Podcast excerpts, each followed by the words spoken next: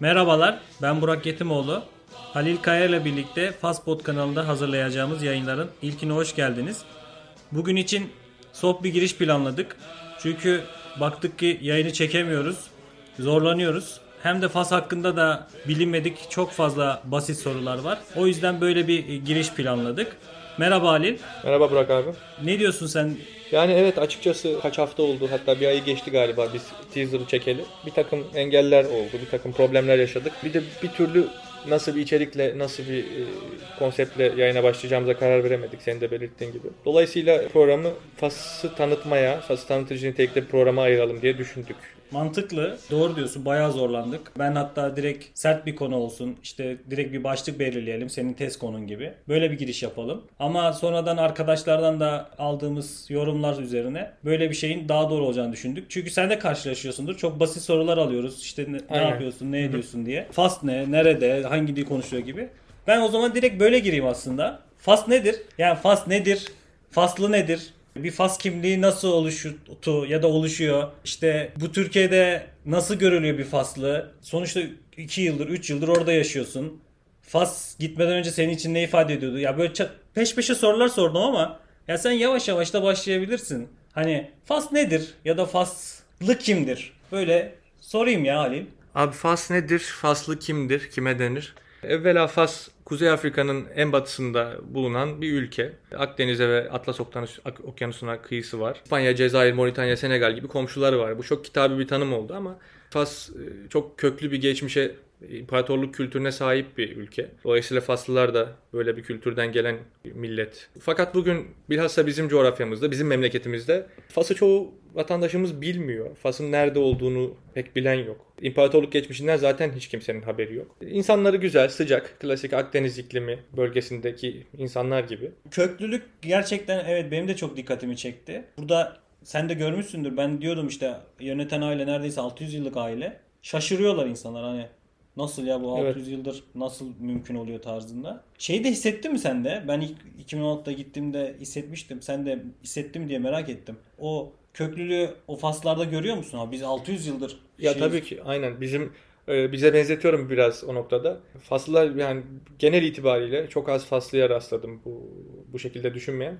Genel itibariyle böyle e, milliyetçilik damarı olan, yani şovenist bir Faslı. O zaman faslılık yani faslılar milliyetçidir diyebilir miyiz? Bence kesinlikle diyebiliriz. Bilhassa o imparatorluk geçmişlerine. Bir Faslı'yla tanıştığımızda ilk duyduğumuz cümle muhtemelen senin de aynıdır diye tahmin ediyorum. Türkiye'den geldiğimizi belirttiğimizde duyduğumuz ilk cümle işte Osmanlı İmparatorluğu'nun elde edemediği tek yer Kuzey Afrika'da Fas biliyor musun vesaire. Yani bunun üzerinden de bir kendilerine tabii kimlik inşa etmişler aslında. Ha, aynen. Osmanlı Devleti tarafından himaye edilmeyen tek Kuzey Afrika'daki topluluk, tek belki Müslüman Arap topluluğu olarak kendilerine ayrı bir konuma koyuyorlar. Evet, güzel. Aslında güzel de tanım yaptın. Peki bu tanımı yani iki yıllık geçmişinin tabii ki bir birikimi vardır ama Fas hikaye nasıl başladı? Bu tanıma nasıl etki etti? Çok merak ediyorum açıkçası Halil. Yani Yani bir Türk'ün bir Türkiye Cumhuriyeti vatandaşının Fas hikayesi aşağı yukarı nasıl başlayabilirse e, gerçi bugün daha farklı şekillerde başlıyor ama aynı senin gibi senden sonra 2015 yılında Milli Eğitim Bakanlığı bursunu kazandığımda yani Fas'a gitmek için kazandığımda daha doğrusu. diyoruz ya bilmiyoruz, bilmiyorlar. İşte bize garip sorular soruyor. Kazandığında o sorular var mıydı sende de? Yani tabii zaten öncelikle Fas neresi diyen bir sürü insan vardı. Fas nerede diyen bir sürü insan vardı. Niye Fas'ı tercih ettin diyen. Benim Fas'ı tercih etmemde tabii birkaç farklı etken vardı. En önemlisi döneceğimiz üniversite. İstanbul Üniversitesi adına ben Fas'ta öğrenim görüyorum. Dolayısıyla İstanbul Üniversitesi'nin bir cazibesi söz konusu. Onun haricinde Fas yani aktif olarak en az 3 dilin konuşulduğu bir memleket. Arapça, Fransızca ve İspanyolca aktif olarak konuşuluyor. Bunun yanında tabii her memlekette olduğu gibi İngilizce de konuşuluyor. Lokal diller dediğimiz yani Berberice'nin farklı lehçeleri de konuşuluyor. Eğitim dilinin Fransızca olması vesaire. Hepsinden önemlisi bir tarih mezunu, bir tarihçi olarak Fas'ın aynı o Faslıların belirttiği ve övündüğü gibi hiçbir zaman Osmanlı İmparatorluğu himayesine girmemiş olması benim için en önemli etkendi. Çünkü yani oraya dair yapılabilecek çok daha orijinal, çok daha fazla şeyler olduğunu düşünüyorum. Evet. Peki şeyi soracağım. Kusura bakma böyle bölüyorum. Program biraz böyle akışkan olacak ama şeyi merak ediyorum. Tarihçisim yani ben mesela siyaset bilimi mezunuyum. Çok e, açıkçası duymamış gibi bir şeydim yani. Benim tercih şeyim daha farklı ama bu sefer bu bölümde senin üzerinden gittiğimiz için şeyi merak ediyorum. Tarih bölümünde yani sonuçta çok iyi bir tarih bölümünde okudun. iyi hocalardan okudun. Nasıldı Fas şeyi? Yani 4 yıl boyunca lisans hayatımda açıkçası ben hiç Fas, Fas'a dair hiçbir şey duyduğumu hatırlamıyorum. Makale falan böyle önüne O önüme de düşmedi. Denk de gelmedim aslında. Aldığımız dersler itibariyle de olabilir bu. Ben daha ziyade Cum- Cumhuriyet tarihi üzerine çalışmak isteyen bir öğrenciydim. Osmanlı'nın Fas'la esas ilişkisinin ise klasik dönemde olduğunu düşünüyordum. Her ne kadar benim tezim tezimde ilgili incelediğim konu itibariyle bunun böyle olmadığını gördüysem de o dönem zaten bilmem mümkün değildi. Yani özet özetle şunu diyebilirim. Türkiye'de tarih bölümlerinde Fas'a dair hiçbir şey anlatıldığını ben düşünmüyorum. Eyvallah. Belki müstakil Orta Doğu ve Afrika enstitüleri gibi kurumlarda daha spesifik çalışmaların yapıldığı yerlerde Fas işleniyordur ama e, lisans bölümlerindeki, lisans tarih bölümlerinde böyle bir şey olduğunu zannetmiyorum. Peki şey nasıldı? Yani sonuçta karar alırken mutlaka hocalarınla danışıyordun. Hocam Fas'a gitmeyi düşünüyorum falan diye. Yani oradaki tepkiler nasıldı? Yani Fas mutlaka git miydi? Aa, çalışılmamış git işte zorlanırsın mıydı? Ha bunu da sorayım. Hani nasıldı yüksek lisans yaparken nasıl hissettin? Ya hiçbir şey yok önümde Türkçe kaynak yok çok zorlanıyor muydun? Nasıldı yani? Bunları böyle tek tek açıklar mısın? Hani Ha, merak tabii, edenler vardır. Fas'a ya, bursiyer olarak Fas'a gideceğim belli olduktan sonra ben de tabii birçok birçok hocayla istişare etmeye çalıştım. İşte Zekeriya Kurşun, Cengiz Tomar gibi üniversiteden hocalarım vardı. Ahmet Kavas gibi Afrika uzman hocalarımız vardı. Doğrudan Fas'a git, gitme, gidilir, gidilmez, iyidir, kötüdür gibi yorumlardan yani hiç öyle bir yorum aldığımı hatırlamıyorum ama tabiatı itibariyle, insanların tabiatı itibariyle zor bir ülke olduğundan bahsetmişlerdi. Yani işlerin sürekli aksayacağından, e, yavaş olacağından bunu zaten ikimiz de yaşayıp gördük. Haklılarmış. Onun haricinde Fas'a ilk gittiğimde zaten ben de tarih mezunuyum ama siyaset bilimi uluslararası ilişkilere tekabül eden bir bölümde master'a başlamıştım. Dolayısıyla karşılaştığım dersler zaten beni epey zorluyordu. Onun haricinde kendime test konusu ararken ciddi bir sıkıntı çekiyordum. Ama işte senin de bildiğin e, İsmail Ceran'ın Fas Tarihi kitabı var. Türk Tarih Kurumu yayınlarından çıkma. Onun haricinde neredeyse müstakil bir eser yok. Hep Aynen. gezi rehberi, kitapları vesaire. Makale bile çok az herhalde değil mi? Aynen birkaç tez, birkaç da makale var. Genelde de makaleler hep eski tarihli. Ama yine de minimum düzeyde Fas'a dair bir şeyler bilmek isteyen, bir şeyler öğrenmek isteyen insanlar için yeterli sayıda kaynak var bence. Bence de İsmail Ceren hatta tek bayağı okursa bayağı e, temel eser gibi duruyor. Peki şimdi Fas tanımı yaptık. Faslılığın köken yani köklü olduğunu ve biraz da milliyetçi bir damarın olduğundan da kısaca bahsettik. Şeye girelim yani sonuçta bir giriş bölümü. İnsanlara biraz daha Fas hakkında tanıtıcı bir şey olmasının açısından soruyorum sana. Yani gittin geldin arada tatildesin işte buraya geliyorsun Türkiye'ye geliyorsun. Sana ne gibi komik sorular soruluyor ve bu komik soruları sorup aslında cevaplayalım mı? Nasıl yapalım? Az örnekler verebiliriz. Sen de sana sorulan komik sorulardan ya da absürt sorulardan bahsedebilirsin. Bana en çok, benim en çok karşılaştığım en komik durumlar daha doğrusu. Fas'ı bildiğini, yani Fas'a dair bilgisi olduğunu e, ima eden, o hissi karşı tarafa geçirmeye çalışan, bunun sonucunda komik duruma düşen insanlar. Yani şunun gibi oluyor. Ha sen Fas'tasın, orada Farsça konuşulur tabii falan gibisinden. Peki Halbuki- ne, nece konuşuyor? Az önce bahsettin ama Aynen, mesela pasta- bu soruyu soruyorsun.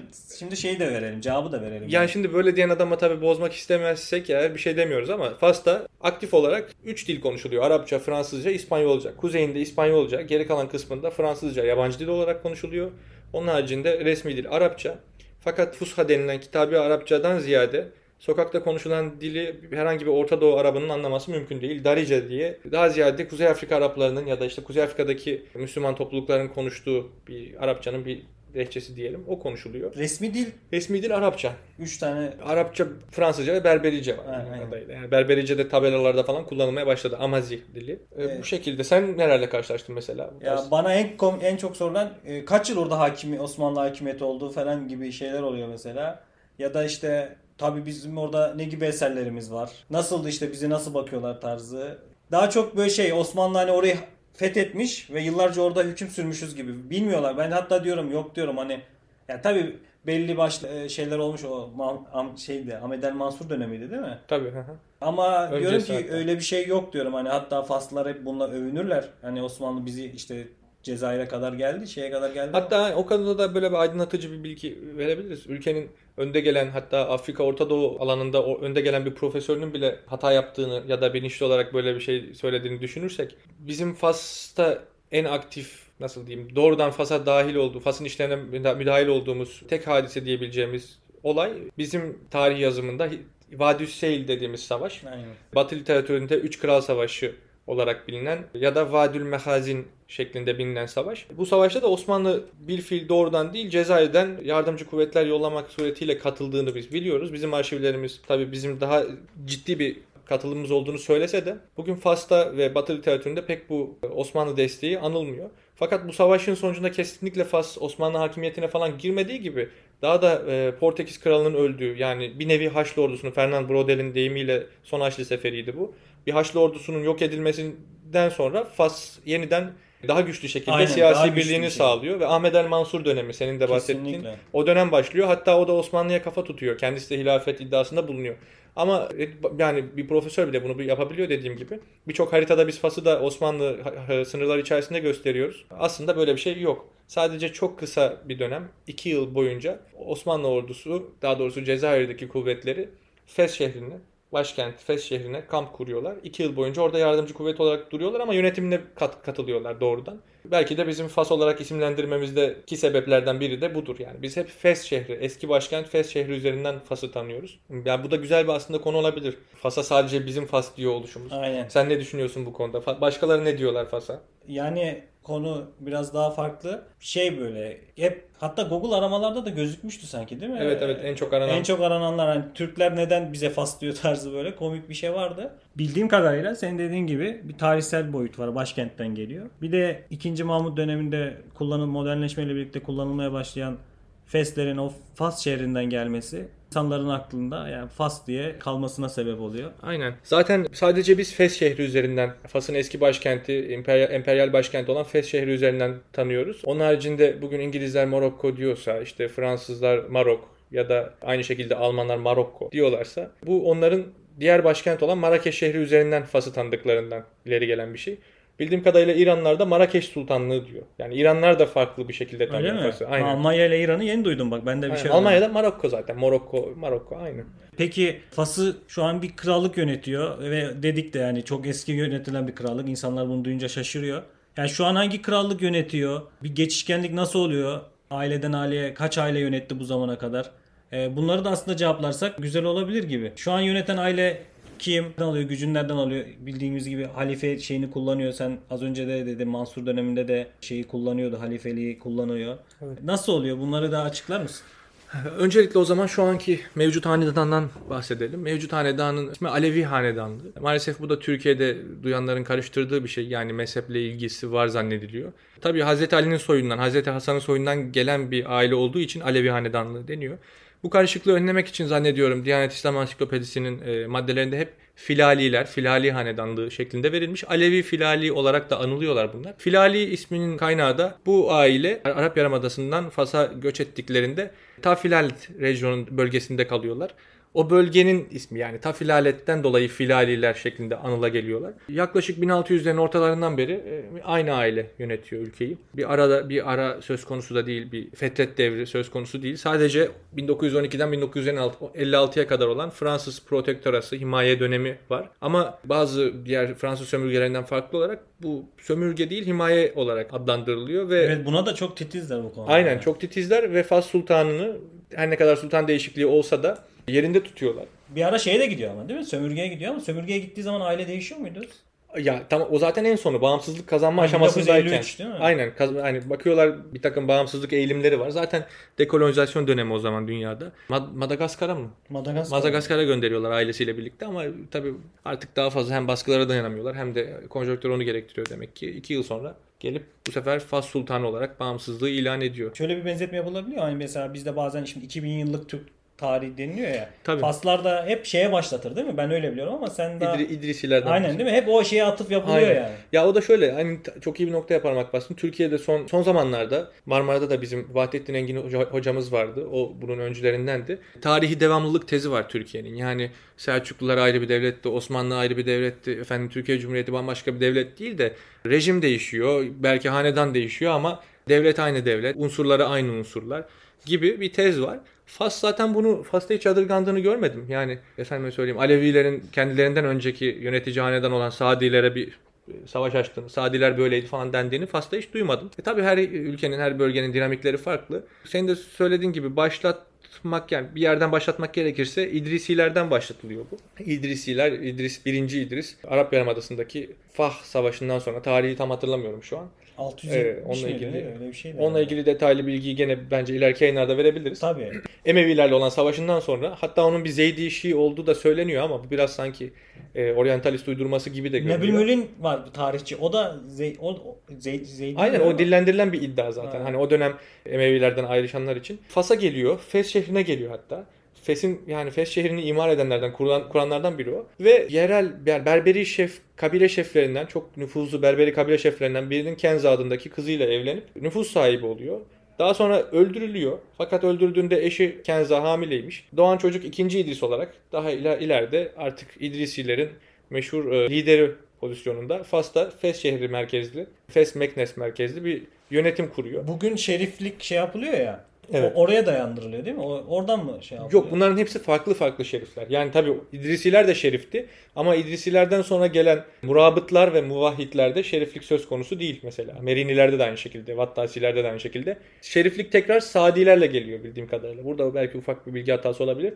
Yani bugünkü hanedandan bir önceki hanedan olan Sadilerle şerifler Fas'ta otoriteyi İdrisilerden sonra ikinci defa yeniden ele alıyorlar. Ondan sonra da zaten 200 yıl sonra bugünkü hanedan yine şerif olan bir başka bir hanedan 21. yüzyıla kadar şu an Fas yönetmeye devam ediyor. Ya böylece aslında baş yani Fas tarihini e, oradan başlatıp bir süreklilik halinde. Aynen saymak gerekirse İdrisiler, Murabıtlar, Muvahhidler, Meriniler, Vattasiler, Tasiler. Sadiler ve Aleviler şeklinde Aleviler de mevcut hanedan olarak Fas'ta bir silsileyi başlatmak mümkün.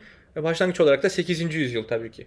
Yani 700'lü yıllarda İdrisiler buraya geliyor. Onu da belirtmek lazım. Yaklaşık bir 13 asırlık devam eden bir devlet söz konusu. Peki şeyi konuşalım mı? Yani bu sınırlara en çok mesela şimdi Osmanlı'yı konuştuğumuz zaman sınırlara 20 kaç 20 milyon metrekareye kadar çıkmıştı mesela. Bu rakam hatırlamıyorum ama. Fas'ta en geniş şey, şey diyorlar çünkü Mali, Timbuktu falan oralara kadar gitmiş bir krallık olarak geçiyor yani. Aynen şimdi onların da bizim sürekli misak-ı milliye referansla işte Suriye'de, Irak'ta, Suriye'nin ve Irak'ın bir dönem bize ait olduğunu ve bugün de bu ülkelerin bizim tar- bizim politikamızda önemli yerleri olduğunu söylediğimiz gibi Fas'ta da bağımsızlığı kazanan yani bağımsızlığı elde eden parti olan İstiklal'in bilhassa bu bir teziymiş.